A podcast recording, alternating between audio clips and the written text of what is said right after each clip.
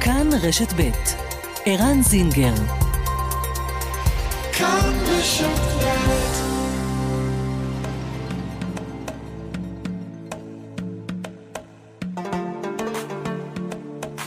מרחבת, מגזין לעניינים ערביים בארץ ובעולם, עם ערן זינגר.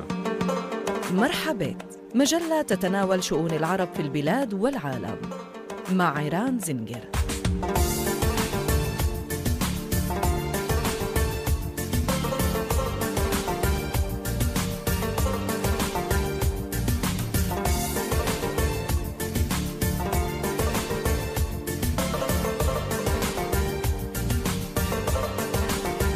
שלום לכם, מאזינות ומאזינים, מרחבה, כאן רשת ב', מרחבת. והיום בתוכנית, לקראת ההכרעה בבחירות על ראשות הליכוד, נשוחח עם שני ליכודניקים, פטין מולה וסהר אסמאעיל. האחד תומך בנתניהו, והאחר בגדעון סער. נשאל על תמיכת הציבור הערבי והדרוזי בליכוד, על השפעתו של חוק הלאום על הבחירות הפעם, ועל הפופולריות של נתניהו וסער בקרב הלא יהודים בארץ. ועוד במערכה ב', האם יהודים וערבים מסוגלים לחיות יחדיו ביישובים משותפים, או שהדבר עלול לסכן את הזהות המיוחדת של כל אחד משני העמים? סקר מיוחד שנעשה בעבור עמותת יוזמות אברהם על החיים בערים מעורבות, חושף נתונים מפתיעים ואופטימיים על המצב בין יהודים לערבים בארץ. עורך המחקר, הדוקטור הישאם ג'ובראן, מנהל מכון אפקר למחקרים, כבר איתנו כאן באולפן. שלום לך, דוקטור ג'ובראן. שלום וברכה לך ולכל המאזינים. בהזדמנות הזאת, כל עם תבחר. כל עם תבחר. מילד מג'יד. אמ, תודה שאתה איתנו כאן. אולי, אתה יודע מה, אם היית צריך להגיד, לתת כותרת אחת מרכזית של המחקר הזה, מה הכותרת הכי מעניינת ממנה?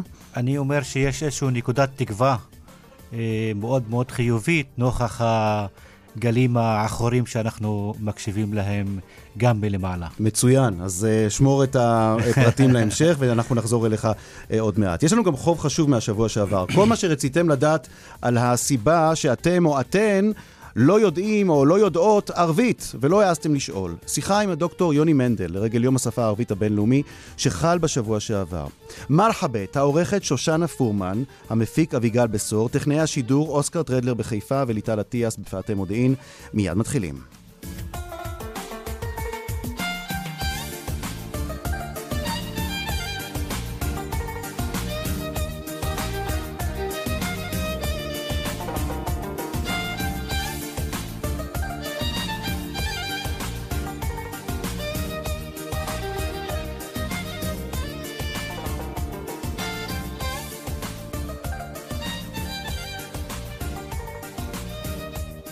אם כן, אנחנו uh, פותחים כמובן בנושא שמעסיק את uh, כולם uh, כאן היום, או לפחות את רובנו, הפריימריז, הבחירות המקדימות בליכוד, על ראשות הליכוד, על הנהגת הליכוד, ואיתנו פטין מולה. שלום פטין מולה. צהריים טובים, שלום לך ולמאזינים. אתה חבר הכנסת לשעבר פטין מולה, ראש מטה הבחירות במגזר הלא יהודי במטה ראש הממשלה. היית חבר כנסת uh, בכנסת ה-21, במקום ה-31. Uh, בוא קצת תספר על עצמך יותר, ובעיקר על, uh, אם אפשר לשאול, על הקשר שלך לליכוד. כן, א' כל, אנחנו נמצאים היום uh, במצב בירכא במערכת בחירות ובמזג אוויר סוער מאוד. אני פשוט uh, רוצה... אה, לספר לך על היום העצוב הזה שעובר על ירכא. כן, אני, אנחנו באמת, באמת אולי, כדאי שנפתח עם זה, אתה צודק. כן, אתם כן. עדיין ממשיכים שם בחיפושים, כן, נכון? אחרי אותו צעיר שרכב על טרקטורון. כן, היום יש חיפושים נרחבים אחרי שני ילדים שהמים בוואדי, ואדי אל-מג'נוני, זה צפונית מירכא, שנסחבו שני ילדים. אחד, אה, ברוך השם, אה, יצא שלם ובריא, והשני עוד כוחות הביטחון וכוחות ההצלה ורופאים ומד"א, ומתנדבים רבים מהאזור ומהיישוב. עושים מאמצים אה, אה, עליונים על מנת למצוא אותו חי ויחזור לחיק המשפחה, ליבנו עם המשפחה, עם האנשים, ביום סוער כזה, שבאמת נקווה לתוצאות ובשורות טובות. אנחנו באמת אה, נקווה לבשורות טובות, ואם אתה תשמע בשורות טובות במהלך המשדר, אנחנו נשמח לקבל ממך. שנית כל, כן, שנית כל, אני רוצה לברך את העדה. במעבר חד, בוא כן. נדבר על הליכוד. מה הקשר שלך לליכוד, באופן כללי? תכף נדבר על נתניהו. מה הקשר שלך לליכוד? אני נולדתי בירכא בשנת 60, נולדתי למשפחה ציונית דרוזית בירכא, שתמכה. ותומכת בליכוד. אני, ההצבעה הראשונה שלי הייתה ב-78, אה, זכות ההצבעה שלי הייתה לליכוד אה, הראשונה, לפני שהתגייסתי לצבא, ומאז אני חבר תנועת ליכוד, עשרים ומשהו שנים אני חבר מרכז ליכוד, חבר תנועת mm-hmm. הליכוד, התמודדתי לכנסת ה-21, לכנסת ה-20 מול, אה, למשבצת המיעוטים, שהיה בה איוב קרא, השר איוב קרא לשעבר, אוקיי. ובזמנו אני לא הצלחתי, אבל בכנסת ה-21 אני התמודדתי מול 14 מתמודדים, והבאתי תוצאה מרשימה, מכובדת. ו... ואתה קורא היום, או אתה מצביע היום לנתניהו, נכון? ברור, בוודאי. אתה אומר ברור, ואני שואל אותך שאלה שאנחנו מקפידים לשאול כאן אה, בתוכנית כן. הזאת, בעיקר מאז נחקק חוק הלאום. האם אתה, פטין מולה, ממשיך לתמוך בנתניהו, ממשיך לתמוך בדרכו אחרי חוק הלאום, או שאתה מאלה שסבורים שחוק הלאום דווקא ישפר את מצבם של הלא יהודים בישראל? אה, פטין מולה, איש תנועת הליכוד, פטין מולה הולך, הולך אחרי המנהיג שלו. המנהיג מהמם. של הליכוד, שהיום תנועה דמוקרטית, נבחר אה, יושב יושב ראש המפלגה שהוא אה, בנימין נתניהו. אני הייתי איתו ותמכתי פה, כשנכנסתי לכנסת, גם הבעתי בו הצהרת אמון. אני מאמין בראש הממשלה שעשה רבות למען מדינת ישראל, לעם ישראל ולמזרח התיכון ולכל העולם במלואו. אה, פטין מולה, אני, אני בכוונה, אני בכוונה, רגע, רגע, רגע, רגע, רגע, רגע, רגע, תן לי, תן לי. שנייה להקשות עליך. אתה ציינת את, אה, את המקום שאתה בא ממנו, אתה מירכא, אתה אה, בן העדה הדרוזית. בוא תסביר עכשיו, אתה יודע מה, עזוב את החברה הערבית הכללית, את דוברי הערבית, ב, ב, את מה, ש- כן. מה שנקרא אהל הדוד בישראל. בוא נדבר, בוא נדבר שנייה על, על, ה, על החברה הדרוזית. מה עשה נתניהו בשביל החברה הדרוזית שאתה חושב שצריך אה, לתמוך בו ולהצביע בשבילו יופי, היום? שאלה מאוד מעניינת. תודה רבה. ראש הממשלה אה, בנימין נתניהו שהוביל את הממשלה, ממשלת אה, ימין, ממשלת הליכוד, זה עשור, 13 שנים. מה שתמך ראש הממשלה בעדה הדרוזית וממשלת הליכוד, לא רק ראש הממשלה, אלא ממשלת הליכוד שהוא עומד בראשה, אם זה בת- בתוכנית חומש, ואם זה בתקציבים רבים, ואם זה בפיתוח יישובים, זה לא הכל ורוד. יש הרבה דברים שצריך לעמוד איתם חזק נגדם על מנת שיהיו. תוכניות מתאר חסרות במגזר הדרוזי, אה, אה, בעיות רבות של תעסוקה ואזורי תעשייה, אבטלה היא נמוכה, אבל אם אנחנו נבוא ונגיד מה עשה הליכוד או מה עשה ראש הממשלה, שהוא הנהיג את המפלגה, הוא הנהיג את הממשלה, עשו רבות למען העדה הדרוזית. אם אתה רואה היום, יש הרבה אלופים בצה"ל, יש הרבה תפקידים בכירים במשרדי ממשלה, בזכותו של ראש הממשלה והשרים שמשרתים בממשלתו. אנחנו, אני גאה בראש הממשלה, גאה בליכוד, גאה בשרים שלנו, שבאמת עשו רבות. אה, אה, פרויקט אחד קטן שהוקם בעדה הדרוזית, אה, בית המורשת הדרוזית שעשה, שעלה 45 מיליון שקל. זה פרויקט שהוא מביא את המורשת הדרוזית למקום אחד, כמו המורשת הציונית.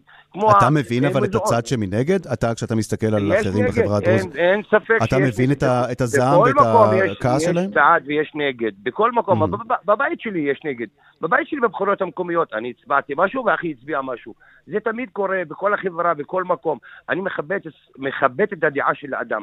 אבל היום לבוא ולהגיד, ראש הממשלה, ראש הממשלה עשה המון, רבות, למה, לא רק לדרוזים, אני מדבר כנציג המיעוטים. אם תסתכל בפשוט, נתן 15 מיליארד שקל לכפרים הערביים, תוכנית חומש שאושרה, נתן 2 מיליארד שקל לבדואים דרום וצפון. לא כלומר, אתה אומר, שבוע- אתה אומר, פטין מולה, לא רק שנתניהו עזר לנו הדרוזים, הוא עזר לכל החברה הלא יהודית בישראל, ובכלל זה. מוסלמים ונוצרים ואחרים. במאה אחוז, אני מוכן להתערב איתך ומוכן להביא נתונים אשכרה, אני לא מביא לך סיפורים, אני יודע דברים מתוך המערכת. הרי לא מזמן 112 מיליארד מיליון שקל נתנו לפיתוח כפרים ערבים, עשרה כפרים לפיתוח תשתיות אה, ותוכניות מתאר. הרי אם תסתכל ותראה היום, החברה הרוסית, העדה הרוסית, בתפקידים מאוד בכירים, נמצאים בתפקידים מאוד מאוד... כמה. כמה גם העדה הדרוזית בירכא, אותו דבר. אה, חבר הכנסת לשעבר מולה, כמה ביישוב שלך, בירכא, אה, תומכים בנתניהו? בירכא, בבחירות, ה... כל הבחירות, בוא נגיד, בכנסת ה-15 היו 300 מצ- מצביעים ליכוד בירכא. כשאני התמודדתי לכנסת, אני הבאתי 2,500 באפריל. בחודש ספטמבר, Mm. אנחנו עברנו את ה-3,800, הייתה תקלה טכנית בתוך הקלפיות, כך הבנתי, אנחנו קיבלנו בספירה 2,500 קולות. אגב, המנדט 32 בליכוד עלה בזכות, בזכות אה, הקלפיות של ירכא, בזכות הקולות של ירכא. אני מאמין במרץ, בשני למרץ, אנחנו נביא תוצאה מרשימה במגזר, כי היום המגזר הפנים וידע כל הסיפורים וכל ההבטחות וכל האמירות של המפלגות האחרות יצאו לשווא. הליכוד הוא המפלגה היחידה שאומרת ומבצעת ועושה, ואנשים אצלנו אה, אה, אה, אה, פשוט הפנימו. אתה שאלת אותי בקשר לחוק הלאום. פטין מולא לא נגד חוק הלאום, פטין מולא לא בעד חוק הלאום, פטין מולא בעד שוויון שווה בין כל העמים במדינת ישראל. אנחנו okay. אוקיי. חיים במדינה יהודית, נכון, אבל אני חלק בלתי נפרד ממנה. אני סגן אלוף במילואים, אני נכה צה"ל, אני שקלתי אה, אה, אה, חיילים רבים במערכות ישראל. Mm. אני, אני, אני בתפקידי כרמ"ד נפגעים, כראש מדור נפגעים וקצין העיר בחירום, שהייתי בזמנו בצה"ל במילואים עד, mm. עד לאפריל, טיפלתי במאות הודעות נפגעים, okay. אוקיי. שחללים הלכו לעולמם. נתניהו, לא נתניהו היה אצלכם בירכא השבוע, נכון? נתניהו אצלי בירכא, ואני יודע, ואני אחדד עוד נקודה חשובה לחוק הלאום. כמה אנשים קיבלו את פניו של ראש הממשלה כשהוא בא לשם לירכא?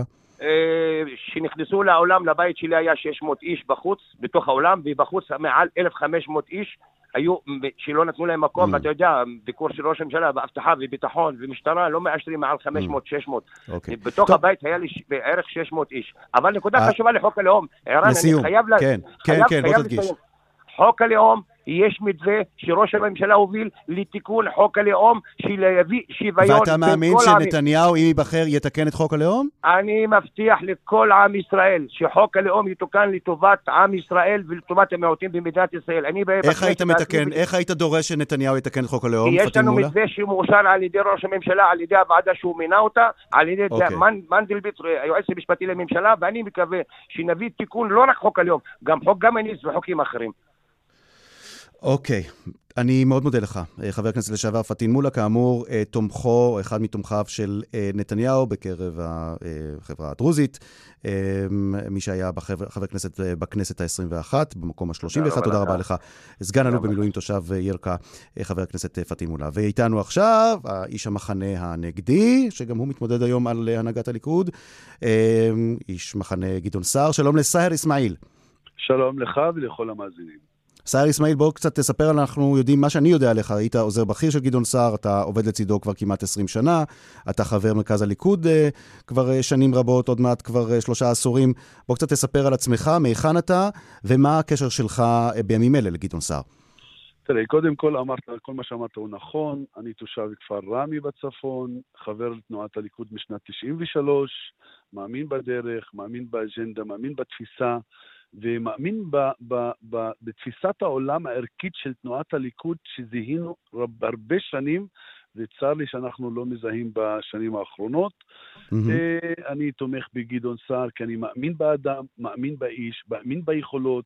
אני עבדתי לצדו בשני משרדים חשובים, קידמנו את הדברים, והכי הכי חשוב מכל ההיבטים האחרים, שהם היבטים ביצועיים והם חשובים, אבל מדובר באדם שאוהב לחבק, אוהב לקרב לבבות, אוהב לאחד את העם על כל גווניו, ולא משנה אם זה ימני ואם זה, אם זה, אם זה דתיים ואם זה חילוניים, אם זה ערבים ואם זה דרוזים ואם זה נוצרים ואם זה בדואים ואם זה צ'רקסים. זה מה שחסר לנו היום במדינה, ואיראן כולנו גם רואים, כולנו עיננו בראשנו, ורואים את השסעים שאנחנו, לצערי הרב, מזהים בשנה האחרונה. ועד כמה נתניהו, אה, לדעתך, אשם או אחראי לשסעים האלה בחברה היום? תראה, אני אומר כזה דבר, לנתניהו, ראש הממשלה, יש לו אה, זכויות עתירות בהובלת המדינה בעשור האחרון. ואכן הוא עשה דברים גדולים, גם ב- ב- ב- ביחסים הבינלאומיים, בהיבטים הביטחוניים. אבל שני דברים יש לי להגיד. אחד, פוליטית הגיעה למבוי סתום. אין יותר סיכוי הרכבת הממשלה על ידי בנימין נתניהו, ממשלה חמישית. יחד עם זאת, ערן, הם אנשים, אני מאמין שמצביעי הליכוד, הם מבינים והם רואים את התמונה הנכונה. אנחנו במרץ במצב הפחות טוב אנחנו הולכים לבחירות רביעיות, שזה הכי בעייתי לנו כאזרחי מדינת ישראל, ואני לא רוצה להתייחס עכשיו על הקיצוצים הרוחביים שיכולים לפגוע בכל אדם במדינה, mm-hmm. אבל גם יש סיכוי לאבד שלטון. ומדינת ישראל נמצאת בצומת דרכים, בתקופה מאוד קשה, עם אתגרים רבים, שאסור, צריכה אג'נדה, בעיניי, תפיסת mm-hmm. הימין, תפיסת הליכוד, ממשלה חזקה, שיש בה גם ייצוג רחב של כל רבבות העם, בלי לפסול כזה, איש כזה, או, או, או סקטור כזה ואחר, אתה יודע, אני רוצה... ממשלה חזקה. אז אני רוצה באמת להתמקד בנקודה הזאת. כי לנתניהו, או לממשלתו של נתניהו, יש מעין דימוי או תדמית של מי שעומדים מאחורי הסתה נגד החברה הערבית, ולא משקיעים מספיק בערבים, אה, ואחראים לשסעים ולפילוג בתוך החברה אה, הישראלית מצד אחד. מצד שני, כשאתה בודק במבחן התוצאה, מה קרה כאן בממשלה הזאת, או התקציבים האדירים שהממשלה הזאת השקיעה בחברה הלא יהודית בישראל, אתה מגלה דברים שאולי, אתה יודע מה, לפעמים הממשלה הזאת עשתה מאמץ להצניע אותם, אבל אתה רואה שנתניהו, או בימי נתניהו, ההשקעה, ההשקעה שהוא עשה בחברה אה, הערבית באופן כללי, אה, בחברה הדרוזית באופן ספציפי, זאת השקעה שלא הייתה דומה לה בעבר, כן או לא? תראה, אני, אני, לא, אני מסכים עם, עם חלק מה שאתה אומר ואני אסביר מדוע. אחד, כולנו רואים את החברה הערבית בסיטואציה שהיא נמצאת בה, גם מבחינת תשתיות, גם מבחינת תכנון ובנייה, גם מבחינת החינוך, ולא רק בחברה הערבית, וראינו תוצאות המבחני פיזה האחרונות, הירידה המשמע... המגמתית שאנחנו רואים בהישגים. עכשיו, אני אומר, ערן, גם אם אני, אתה יודע כמה החלטות ממשלה שאושרו ואין יישום? אני מדבר על תוכנית החומש של האוכלוסייה הערבית, 15 מיליארד שקל. אתה יודע כמה ניצלו מהתוכנית הזאת? אתה, אני, אני אומר לך, לא ניצלו שליש מה, מהסכום הזה. השאלה היא לקחת החלטות ממשלה, אם אין בקרה אחרי ביצוע, mm-hmm, ואם mm-hmm. אין הנחיות מדידות, על בסיס לוחות זמנים, וניצול אפקטיבי, לכן ככה אנחנו רואים את החברה okay. אוקיי. הערבית וגם הדרוזית וכולם. תשמע, נשאלת לא כאן... מתרשם, כן. כן. אני תשלים את המשפט, כן, מאמין, כן. כן. לכן אני מאמין, ואחד שעבד עם גדעון סער בשני משרדים חשובים, גם לאוכלוסייה הלא יהודית וגם בכלל. שיטת הניהול שלו, שיטת ההתמקדות שלו, שיטת בחינת הדברים ולדעת לשים יעדים מדידים לעצמו, כשר, גם כשר החינוך, גם כשר הפנים, זה okay. מה אוקיי. שהביא את ההישגים הגדולים, ולכן, מעל הכל ערן, אנחנו רואים, ואנחנו לא עבריים, בשבועיים וחצי האחרונים, תשעה סקרים רואים שמי היחידי שיכול לשמור את שלטון הליכוד, להקים ממשלת ימין בישראל, ואחרי בחירות בשני למרץ, זה רק גדעון סער. ולכן okay. אני אוקיי. בטוח מצביעי הליכוד, הם רואים את הדברים הנכונים, חשובה להם התנועה והמדינה מעל כל שיקול אישי או אינטרס אישי של מנדיור. עוד שתי שאלות בקצרה. האם גדעון כן. סער יפעל לתקן או אולי לבטל את חוק הלאום, או שמבחינתו של גדעון סער אין שום בעיה עם החוק הזה, ואולי גם לך אין שום בעיה עם החוק הזה? תראה, אני אומר גם לי, אין לי שום בעיה עם חוק הלאום, כי אני אומר גם למה, וחשוב להסביר ערן. חוק הלאום הוא חוק שמגדיר זהות המדינת ישראל, וזו הזהות שלה. הוא לא מדבר על, על, על הטבות, לא מדבר על זכויות, ולא מדבר על שום דבר. כלומר, אתה אומר, זה חוק שמגדיר את הזהות של המדינה ולא את הזהות שלך. כן? זה מה שאתה מתכוון? לא, אני חלק בלתי נפרד מהמדינה, וזהות המדינה okay. היא אוקיי. הזהות שלי. אבל אני גם כדרוזי, כן.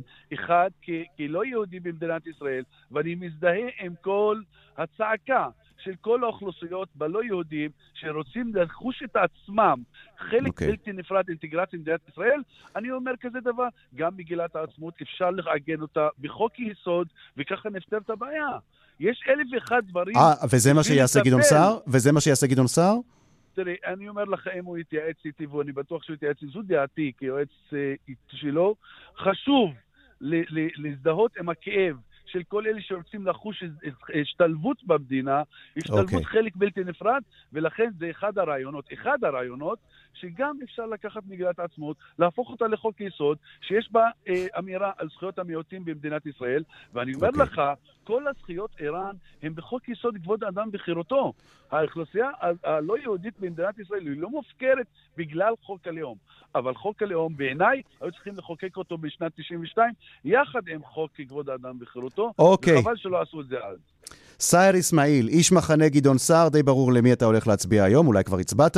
תודה רבה לך משמעית. על הדברים תודה, האלה. תודה לך, תודה לך. ובסיום דבריו של סייר אסמאעיל, שמענו קצת על הרצון של החברה הערבית להשתלב או להרגיש יותר מעורבת, יותר משולבת בחברה הישראלית הכללית עם החברה היהודית. אנחנו נעסוק בכך בהרחבה עם האורח שלנו כאן אה, באולפן דוקטור הישאם ג'ובראן, זה יקרה מיד אחרי הפרסומות. כאן רשת ב'.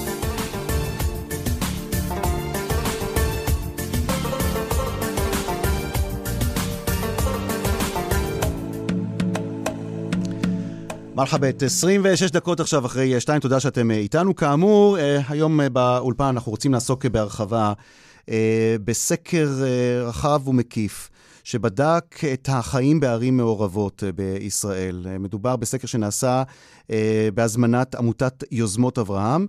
אה, והסקר הזה נועד לפתח מדיניות לניהול ערים מעורבות, כדי לעצב אותם כמרחבים מכלילים שוויוניים. תכף ננסה להבין אה, מה זה עם האורח שלנו כאן באולפן, דוקטור הישאם ג'ובראן, מנהל חברת אפקר למחקרים. שלום לך. שלום וברכה לך ולמאזינים. אתה גם מרצה בבית ברל, נכון? נכון, נכון. ואולי קצת, תספר קצת, אתה יודע, קודם כל, כמו שאמרנו בהזדמנות הזאת, תודה שאתה איתנו כאן באולפן, והבאנו אותך, שלפנו אותך מתוך החג, נכון? מחגיגות אה, חג המולד, כולם תבחר. תבחר. אמ, קצת על ה... על, אתה יודע מה, לפני שמדברים על הסקר הזה, בכלל, למה צריך סקר כזה של ערים מעורבות? תראה, אני חושב שערים מעורבות זה מודל ייחודי מאוד, שיכול לתת לנו תמונה מאוד אה, מאוד מאוד מדויקת לגבי יחסים משותפים בין יהודים וערבים. כך למשל, אם אתה אה, בודק סקר, למשל, של תל אביבים, שפחות מתחככים עם ערבים mm-hmm. ופוגשים ערבי פעם ב, אה, זה הרבה שונה מאוד מחיפאי שפוגש אה, ערבי גם בעבודה וגם בשוק וגם במקומות עסקים שונים, כך שהמגע היומיומי בין ערבי לבין יהודי נמצא בעצם בערים מעורבות ופחות בערים שהן חד-לאומיות. אז תכף נדבר על המסקנות של הסקר, אני אציג כמה מספרים ממנו, אבל מה שמעניין, עשיתם אותו, אני רואה, את דיברת על תל אביב, לא עשיתם אותו בתל אביב, עשיתם אותו בחיפה, כאן, בעכו, בלוד, ברמלה, אה, ביפו, אה, אמרנו לא תל אביב, אבל יפו כן, אה, בנוף הגליל, מה שהיה פעם נצרת עילית, ובמעלות תרשיחא, נכון? נכון. בוא... מי, מי הנשאלים? מי האנשים שבחרתם? בוא נצא להגיד משהו מאוד חשוב כאן. עשינו סקר מאוד רחב. מבחינה מתודולוגית הוא סקר שנחשב אה, איתן מתודולוגית ובעל עוצמה מתודולוגית גבוהה. Mm-hmm. ראיינו 2,100 אנשים, מחציתם ערבים ומחציתם יהודים, ופילחנו את זה לאורך כל שבעת הערים שאתה מנית עכשיו. Mm-hmm. כך שהסקר מבחינה מתודולוגית באמת נגע בכל יישוב ויישוב. אה, וגם בהפרדה ובעצם בהסתכלות על החברה היהודית בנפרד, על החברה הערבית בנפרד, בנפרד ועל שתיהן ביחד. כך שההסתכלות בעלת הפריזמה המאוד מאוד רחבה כאן, נותנת לנו הרבה תובנות מאוד מאוד מעניינות מתוך הסקר הזה. אז בוא נדבר אולי על המסקנות. כן. השארת אותנו באמת אחד עכשיו, כן. דיברת על כמה הסקר הזה חשוב וכמה הוא מקיף, בוא נדבר על המסקנות. אני רואה פה כמה וכמה מסקנות שארגון אה, יוזמות אברהם אה, התייחס אליהן, והוא אפילו אומר שהן מרחיקות לכת.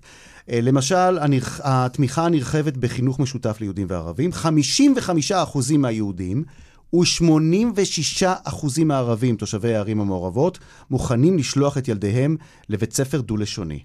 דוקטור ג'ובראן, מה זה אומר הנתון הזה על החינוך, ומה זה אומר, נגיד אולי בהשוואה למקומות של אינם מעורבים?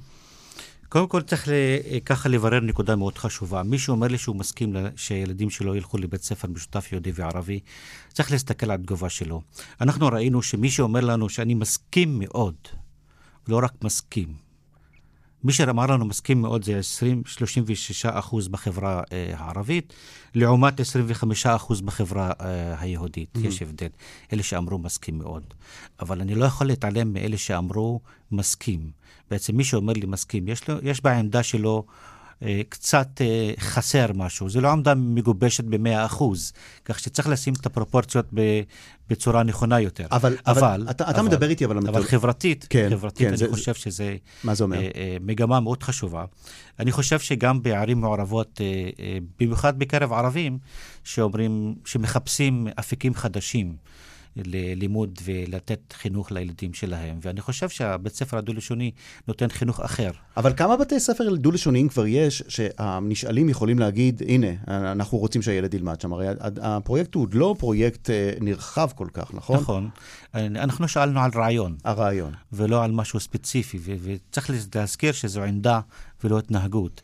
זה לא אומר לנו שמי שמסכים שהילדים שלו ילמדו בבית ספר דו-לשוני, מחר ירשום את הבן okay. אוקיי. שלו לכיתה א'. אבל מה שיותר מעניין אותי, ומה שלחד את העיניים שלי, אה, דוקטור ג'ובראן, כשאומרים 55% מהיהודים ו-86% מהערבים, מתושבי הערים המעורבות, שאומרים שהם מוכנים לשלוח את הילדים לבית ספר דו-לשוני, קודם כל אנחנו רואים שיש רוב מוחץ בקרב הערבים שאומרים, אני רוצה שהילד שלי ילך לבית ספר המיוחד הזה. האם הוא אומר, או האם ההורים הערבים רוצים שהילדים ילכו לבתי ספר דו-לשוניים כי הם טובים כל כך, או כי אם המערכת החינוך הרגילה, הערבית בישראל, גרועה כל כך? אני חושב ששניהם ביחד. אה, שני, שתי הסיבות האלה באמת אה, משתלבות יחד, ואני רואה שגם, אה, גם אם אתה רוצה שאני אדבר על החברה הערבית יותר, בערים מעורבות. החברה הערבית, גם בחיפה, שהיא סמל של דו-קיום וחיים משותפים, ואגב, היא יצאה גבוהה בכל הפרמטרים שבדקנו, חיפה mm-hmm. כעיר שבאופן מובהק היא עיר של חיים משותפים. מערכת החינוך הערבית, גם בחיפה, כפי שהסברתי את חיפה, וכשאני גם חיפאי, גם מערכת החינוך הערבית אה, בחיפה, הממלכתית, הייתי אומר, ולא הפרטית, היא אה, גרועה ובמצב אה, מאוד מאוד נמוך יחסית לבתי ספר כנסייתיים שהם בתי ספר פרטיים. Mm-hmm. ומה שנוצר בעצם, שכתוצאה מהמצב או מקונסטלציה שנוצרה כאן בחינוך הערבי, בתוך חיפה למשל, הערבים בחיפה, או חלק מהערבים בחיפה, הייתי אומר, מחפש אה, בית ספר טוב יותר ומוכן לשלם בעד זה. כך שנוצר איזשהו גם פער מעמדי. Mm-hmm. פער מעמדי שמי שיש לו כסף ומי שנמצא במעמד סוציו-אקונומי גבוה יותר, הוא הולך לבתי ספר פרטיים שהם בדרך כלל בתי ספר כניסתיים. שגם שם פוגש אוכלוסייה כמוהו, דומה אליו, ולא הולך לבית ספר ממלכתיים, שיכול להיות שימצא שם אוכלוסייה שהיא מעניין, פחות... אה, מעניין מאוד. ממעמד סוציו-אקונומי נמוך יותר. הזכרת את חיפה, אני רוצה לצרף עכשיו אל השידור שלנו, אל השיחה שלנו, את שהירה שלבי, חברת מועצת עיריית חיפה. שלום לך. איתנו לקו, שהירה? כן, כן, כן, אני איתכם. שלום, כיפק, מה שלומך? אהלן, יאללה. אה, שהירה שלבי, נציין, את אה, הסגנית המיועדת אה, לראש עיריית חיפה, נכון? נכון. בעוד שנה תתחילי בתפקיד. כן, שנה וקצת, כן. איתי כמובן באולפן דוקטור הישאם ג'ובראן. אנחנו רוצים שנינו לשוחח איתך, אבל אני, ככה, לפני שג'ובראן יפנה לך את השאלה, אני רוצה לשאול אותך, בהתחשב שש, במה ששמעת עכשיו מהנתונים של הסקר, שהירה שלבי, מה הופך את חיפה, כשמשווים אותה לערים מעורבות אחרות, כן, שמשווים אותה לעכו וליפו, כן. אמ, ולמקומות אה, אחרים, ברמלה ולוד. מה הופך אותה לכל כך מיוחדת מבחינת מרקם היחסים, ומה לאחרים יש ללמוד ממנה? אמ, טוב, שאלה מורכבת. אה, קודם כל, אני חושבת שיש כמה מרכיבים, בסדר? אחד, זה זמן. כאילו, כמה זמן אנשים נמצאים ביחד. ואז אנשים מתרגלים, והמרחב המעורב. אני קוראת לו המרחב המשותף. המרחב המשותף בחיפה הוא גדול, כאילו פיזית, הוא גדול. ואז uh, המפגש הוא כמעט יומיומי. ו- וזה מה שהופך את היחסים לאישיים. כאילו, זה לא אנחנו והם, אלא זה אני, אני ואתה, אני, אני ואת. ואז כאילו מתפתח שם, uh, מתפתחות שם יחסים אישיים mm-hmm. מאוד מאוד מאוד טובים בזה, זה אחד.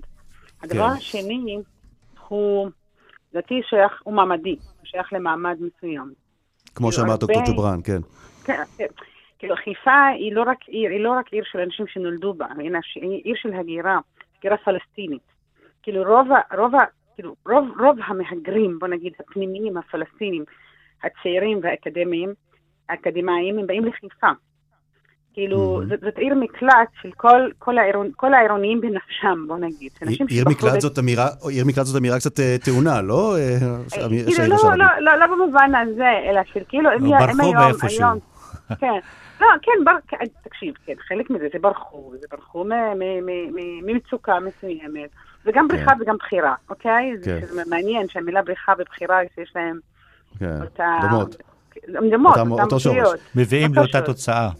בדיוק. אז, כש... אז מה כש... שאני אומרת, אני כן. פשוט, הנקודה היא, כש, כשבעצם יש לך כמות כל כך גדולה של אנשים שהם בעלי מעמד גבוה, ואנשים אינטלקטואלים, אז כל ההתייחסות, היחסים הם שונים. זה לא יחסים של מצוקה, זה יחסים שוויוניים. ואז היכולת לרכוש שירות אצל האחר היא הרבה יותר גבוהה, ככה שהערבי הוא הרופא של, ה, של היהודי, הוא העורך דין שלו, המהנדס שלו, הוא הארכיטקט שלו, הוא המורה שלו, המורה למוזיקה, המורה להתעמלות. אבל תרשי לי לגונן על מקומות אחרים כן. בארץ, גם, גם בירושלים יש רופאים כן. ערבים ורוקחים ורוקחות ערבים וערביות אה, ובנקאים, וגם בתל אביב, מה, מה ההבדל בין, ביניהם לחיפה? אני חושבת שאחד זה, זה הכמות, כאילו זה הכמות, והמספרית, כאילו אחד זה מספרית, ואחד זה גם שהמרחב, אני אמרתי שני גורמים, שהמרחב mm-hmm, שמאפשר אוקיי, את המפגש, כאילו, כאילו גם, גם מרחב פיזי, אבל גם, אה, גם המרחב האנושי, האינטלקטואלי, שמאפשר את המפגש הזה. Mm-hmm. תל אביב, המפגש הזה כמעט ולא מתאפשר. בירושלים זה סגרגציה וחלוקת עיר אפילו אה, פיזית, בחומה, כאילו, גם אם לא חומה כן. פיזית, אבל כן מרגישים את המרחק הזה. שאיר שלבי, דוקטור ג'ובראן רוצה לשאול אותך שאלה. שהירה, אני מסכים עם מה שאת אומרת, ויש לי עוד שאלה שבעצם עולה לי בראש. אין ספק שכשיש מגע בין שני הצדדים, זה חשוב. אבל לפי התיאוריות הפסיכולוגיות, גם כשהמגע הזה לא נתמך אה, מהממסד, אה, או במקרה שלנו הממסד המקומי, אה, זה לא כל כך מצליח. והשאלה שלי, בעקבות מה שאמר ערן, האם השלטון החדש היום בחיפה באמת תומך בחיים משותפים יחסית לשלטון הקודם של יוני אהב? איזה שאלה. כן, כן, כן, כן, כן, בהחלט כן, כן, מאוד, מאוד, מאוד. כאילו, יוני יהב כל הזמן הצהיר על חיפה כעיר של דו-קיום, אבל אני באופן אישי לא... לא הרגשתי השקעה מאוד מיוחדת בנושא. ומה את מרגישה היום בעינת קליש? אה, ביחסים שלנו עם עינת קליש, כי אני מרגישה אותה ערכית שם. ערכית היא מאוד מאוד מאמינה בזה. היא אישה שבאה ממקום שמאמין בשוויון של כולם. וגם בהסכם הקואליציוני שלנו, אנחנו, יש לנו הסכם קואליציוני שאנחנו בונים את חיפה כעיר משותפת על ידי בניית... אז אה, תרשי לי שנייה לייצג את המחנה ש, שמתנגד uh, רק לשם הדיון uh, לעינת קליש. מה לגבי אירועי עיד אל-עייד? החג של החגים, שהעירייה נסוגה מהמימון שלהם ונתנה להם להתקיים באופן עצמאי, אבל בלי עזרה מבחוץ. זה אירוע שהיה, אתה יודע, שהחברה הלא יהודית בחיפה הייתה חתומה עליו, זה, זה, זה, זה חלק בלתי נפרד ממנה. מה, מה עמדתך בעניין? אה, קודם כל, אה, חג החגים לא בוטל. הוא לא בוטל, אבל הוא לא, קיבל, הוא לא מקבל יותר את המימון שהיה עד היום. לא מקבל את אותו מימון, אבל הוא מקבל מימון. Mm. מקבל מימון. כל הקישוטים שאתה רואה ברחובות, כל האירועים שאתה רואה בחיפה, זה במימון אה, של עיריית חיפה. היו שם mm-hmm. קיצוצים. קיצוצים שחלקם בצדק וחלקם לא בצדק. אז את אומרת... לא אוקיי, את אומרת שמבחינת עינת קליש, את אומרת שאת מרגישה יותר, שיש יותר שיתוף פעולה מצידה של עינת קליש בהשוואה ליונה יהב. אה, אני מרגישה המון המון שיתוף פעולה, כן. Mm. ממש, כן. גם בנושא של חינוך ובנושא של תשתיות ובנושא של צעירים. ובכל נושא שאני מביאה לדיון וכל תוכנית שאנחנו מתכננות ביחד, אני מרגישה יחס שוויוני אה, ברמה ערכית, של אישה שמאמינה בזה ערכית.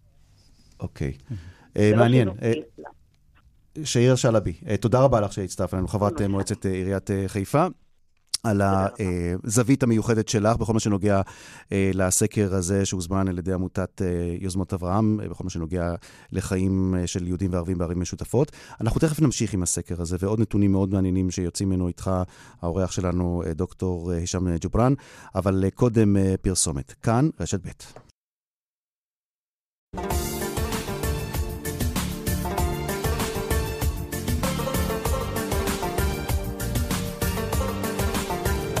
19 לפני 3, תודה שאתם איתנו. מרחבת, עוד כמה נתונים מעניינים מאותו סקר עומק על uh, החיים המשותפים של יהודים וערבים בערים uh, מעורבות, ביישובים מעורבים. אז uh, הנה כמה מהנתונים או כמה מהממצאים.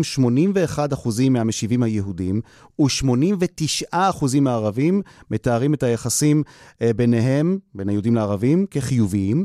41% מהיהודים ו-32% מהערבים בכל הערים הסכימו עם האמירה, צריך להפריד בין ערבים ויהודים, וכל אחד יחיה בשכונה הנפרדת, בשכונה חד-לאומית. זה נתון אה, מאוד מעניין שאני רוצה לשאול אותך לגביו, ותכף נדבר על ההגירה שדיברה עליה אה, שהירה שלבי, אבל אני רוצה לשאול אותך, אה, עורך המחקר, דוקטור ג'ובראן, כש-40 או יותר מ-40% מהיהודים ויותר מ-30% מהערבים אומרים שצריך להפריד בין הצדדים, זה אומר שעם כל הכבוד לחיים המשותפים, יש איזה גבול מסוים, נכון? נכון. מה זה אומר?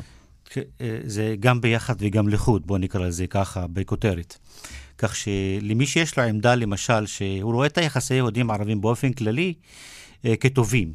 זאת אומרת, הוא מתייחס לכל מיני פרמטרים, לא רק אה, לפר, לפרמטרים ספציפיים, אבל כשאתה מפגיש אותו עם משפט כזה, שבעצם מבטא איזשהו, לא רק עמדה, אלא גם התנהגות, או גם תפיסה מסוימת של קרבה שאתה אה, אה, מצמצם את הרווח הזה במרחק בין יהודים וערבים, לדעתי מתחילים להתחולל כל מיני אה, דינמיקות פנימיות אצל כל אחד ואחד, שכן אני רוצה לחיות עם הדומים לי ולא עם השונים ממני. והסקר הזה, לדעתי, ואולי היינו צריכים, אני הייתי צריך להגיד את זה קודם, כן, מבחינת החשיבות שלו, זה שמתחוללים שינויים דמוגרפיים מרחיקי לכת בישראל, נכון? בכל מה שנוגע לאוכלוסייה הערבית ולמקומות שהיא בוחרת לגור בהם.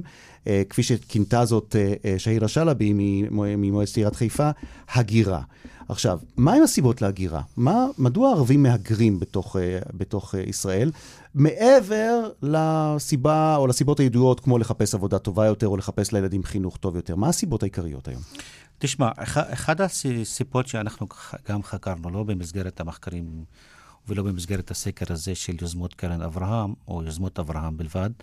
אה, אנחנו ראינו שיש אה, שכבה של אוכלוסייה שהיא משכילה מאוד, אה, בעלת אמצעים, שגם מחפשת תהליכים של לחיות במרחב עירוני, שבו יש גם פרטיות, שבו גם יש איכות חיים, שהוא מחפש, הוא רוצה לגור בבית גם נקי, ת... אפילו אם זה משותף. תרשה לי לנסות לנסח את, ה, אה, את מה שאתה אומר עכשיו במילים אולי קצת יותר אה, בוטות.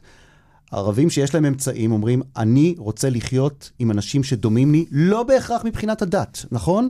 כן. אלא שדומים לי מבחינה סוציו-אקונומית. נכון. מבחינה תרבותית. אני לא רוצה שיעשו לי מנגל, ואני לא רוצה שיעשו לי רעש, ואני לא רוצה אה, אה, אה, ילדים שיעשו לי בלאגן, אני רוצה לחיות במקום עם אנשים תרבותיים, וזה לא משנה בכלל אם הם מוסלמים או יהודים או דרוזים, נכון? נכון.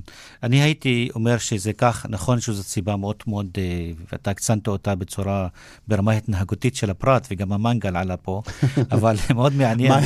לא, לא כיוונתי לשום אוכלוסייה, כי זה מאחד בין העמים. לא רק ערבים אה, אוכלים אוקיי. מנגל, אז יש מנגל ביום העצמאות יותר מאשר ערבים, אז בואו נקרא לזה אוקיי. ככה.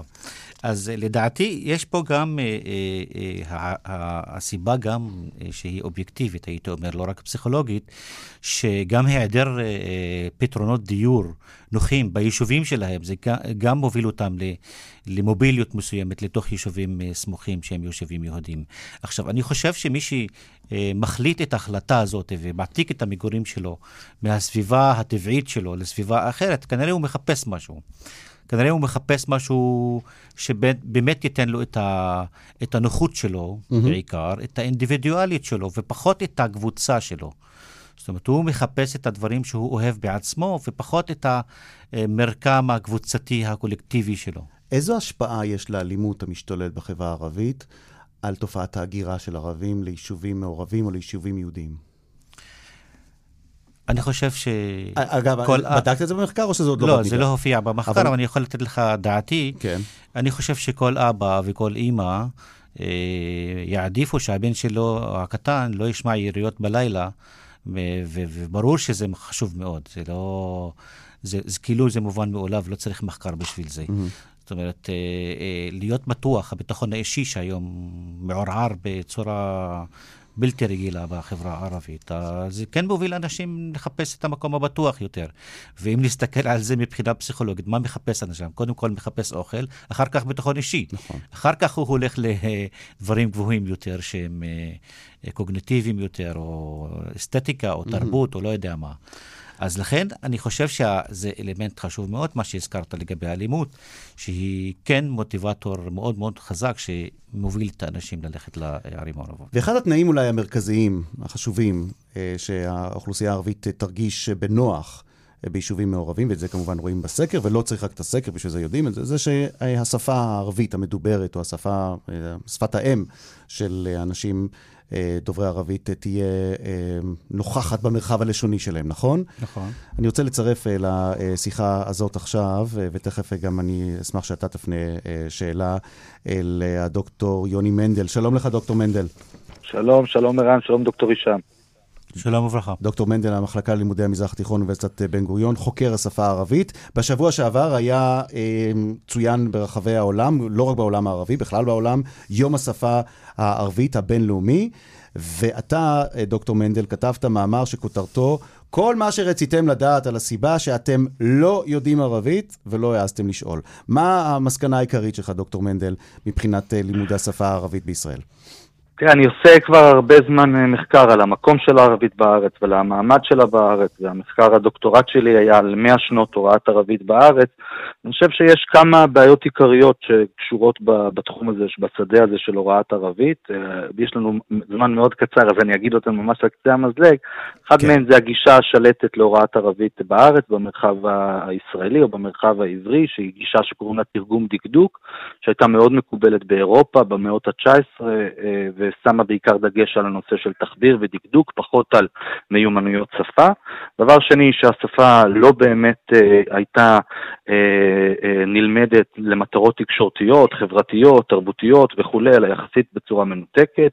היה מיעוט מאוד גדול של מורים ערבים שהקשו מאוד על אזרוח השיח הזה, הייתה בעיה גדולה מאוד של אה, ביטחוניזציה של השדה, וכך קרה דבר שבעצם אה, עשרות שנים אנחנו שמענו על אה, תלמידים שלמדו ערבית ואומרים למדתי ערבית שלוש שנים או שש שנים ואני לא יודע ערבית. אה, בעצם לא היה אה, שום ניסיון לאתגר ולהתאים את הגישה של הוראת הערבית גם לאוכלוסייה דוברת עברית שפת אם, היינו אנחנו mm-hmm. מכירים מערכת שמית אחת וצריך להתאים מערכת שמית אחרת, וגם לקשור את זה למקום שבו אנחנו חיים, אנחנו חיים במזרח התיכון, אנחנו חיים לצד אזרחים ערבים, אנחנו יהודים שהמסורת שלהם יכולה להיות מסורת מזרחית או ערבית, כל הדברים האלה גם יחד אנחנו מנסים לאתגר אה, בתוכנית אה, הלימודים החדשה שלנו לערבית שהתחילה לפני אה, חודשיים, כן. שנראית כאילו זה קרה הרבה, לפני הרבה יותר זמן בגלל שיש כל כך הרבה דברים שכבר קרו בחודשיים האלה.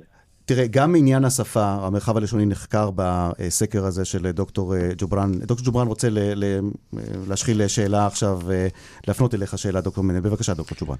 אה, רציתי לשאול אה, ככה, באופן כללי, הייתה תפיסה קיימת שבעצם ללמוד ערבית בעצם ללמוד את שפתו של האויב. האם התפיסה הזאת, אני, אני אומר לזה תפיסה בכוונה, האם התפיסה הזאת כן השפיעה על חוסר לימוד ערבית, בוא נגיד ככה, והאם יש איזושהי תפיסה אחרת עכשיו שהיא אולי בוא תלמד את שפתו של השכן ולא רק את האויב? כן, אני חושב שבעצם באמת ללמוד את הערבית כשפתו של האויב הייתה תפיסה שלטת בהוראת ערבית בארץ, בעיקר בעשרות השנים הראשונות, בשנות ה-50, 60, 70, 80, שנות ה-80 אני מראה במחקר שלי שעל מנת לקדם את לימודי הערבית במשרד החינוך הביאו את, את מפקד בית הספר אה, לערבית של הצבא. אז בעצם ההקשר הזה, הביטחוני, המודיעיני וכולי, לא הקלו על אזרוח השפה.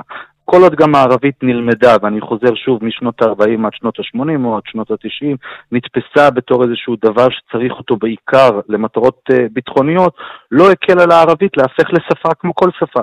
שפה שצריכים לדבר בה, שפה שצריכים לכתוב בה, שאפשר לדמיין מישהו כותב אימייל לחבר, או אפשר לדמיין מישהו אה, עושה ראיון קבלה בשפה הערבית, או, ש, או שמכין אה, מתכון בערבית, או שקורא מאמר אקדמי או ספר בערבית.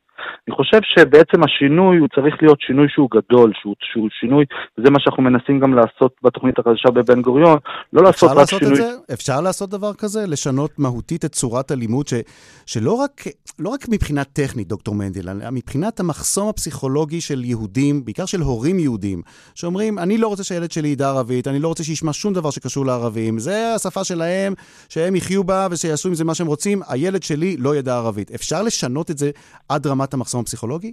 תראה, אני, אתה, אתה, אתה, אתה עכשיו מדבר עם מישהו שהוא הכי מאמין בזה שזה גם אפשר וגם שזה צריך. בגלל שאם היינו מדברים על כל מיני נושאים שקשורים ביחסי יהודים ערבים בארץ, אה, אפליה, אה, זכויות, זכויות קולקטיביות, 48, היינו מיד מסתדרים כאן בדיון של ימין ושמאל. כשאנחנו מדברים על השפה הערבית, מה שאני מרגיש זה שזה בעצם כלי שיכול להביא לשינוי הרבה יותר עמוק והרבה יותר גדול. אנחנו מדברים על זה שבסופו של דבר, אם אנחנו נצליח לשנות את דרך הוראת הערבית, הרבה דברים ישתנו ביחד עם זה. יש גם לפי דעתי כבר מוכנות בציבור, בישראל. לקבל את זה שהשפה הערבית היא חלק מהמקום שבו אנחנו חיים, ויש, okay. אתה אוקיי. שומע הרבה סטודנטים שאומרים, אני רוצה ללמוד ערבית אחרת.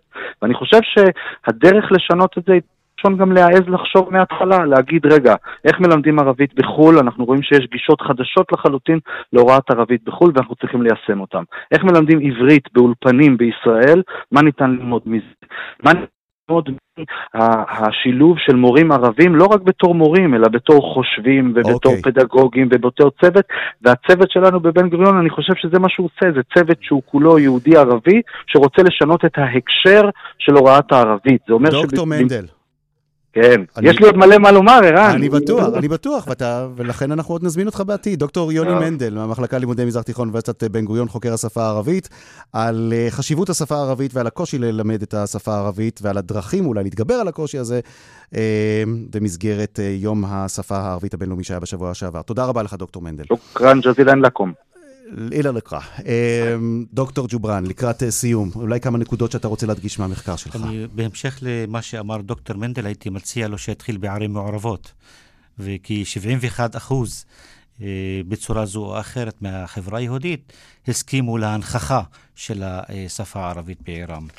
ולנקודות לסיום, אה, בבקשה. אני רוצה גם לציין עוד משהו שלא הזכרנו קודם.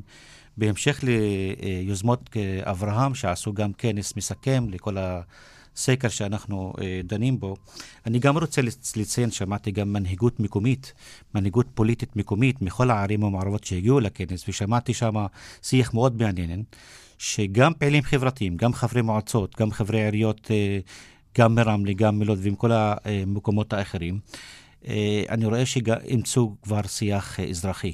מהמם. ומאוד מאוד עודדו אותנו בממצאים. אנחנו חשבנו שהממצאים שלנו שיח מאוד... אזרחי שיח כהתרסה אולי, אזרחי. או כאל מול השיח הפוליטי. כן, ש- שיח אזרחי משותף ליהודים וערבים. אל מול אולי אה, חלחל- שיח פוליטי שלא כן, תמיד אל תורם מול- אל לחיבור. מול כל, לא רק השיח הפוליטי שמתחולל, אל מול כל השנאה שמתפשטת אה, מלמעלה כלפינו בכל הערים שאולי זה. קשור לכן- בשיח הפוליטי. לכן, לכן הייתי אומר, לכן הייתי אומר שהפעילות הפוליטית של הפוליטיקאים והפעילים החברתיים המקומיים כן הביאה את השינוי הזה בתפיסות וכן הסבירו לנו את הממצאים שלנו בצורה הטובה ביותר. דוקטור אה, הישאם ג'ובראן, אה, מנהל מכון אה, אפקר ללימודים, למחקרים, תודה רבה לך שהיית אצלנו כאן. באולפן, ונאחל לך ולכל מאזיננו הנוצרים, כול עאם ובחיר, עיד מילד מג'יד. תודה רבה לכל מי שעזר, היה. על המלאכה, לעורכת שושנה פורמן, המפיק אה, אביגל בשור, טכנאי השידור אוסקר טרדלר כאן בחיפה וליטל אטיאס בפאתי מודיעין. אני ערן זינגר, אנחנו סוגרים עם מג'ד ארומי. ווליד אל-מסיח, הללויה. תודה רבה לכם. חג שמח ליהודים שחוגגים את חנוכה ולנוצרים שממשיכים לחגוג את אה, חג המולד. כול עאם ואנתום באלף חיר. هللويا ولد المسيح هللويا ولد المسيح ولد المسيح ولد المسيح. هللويا هللويا هللويا.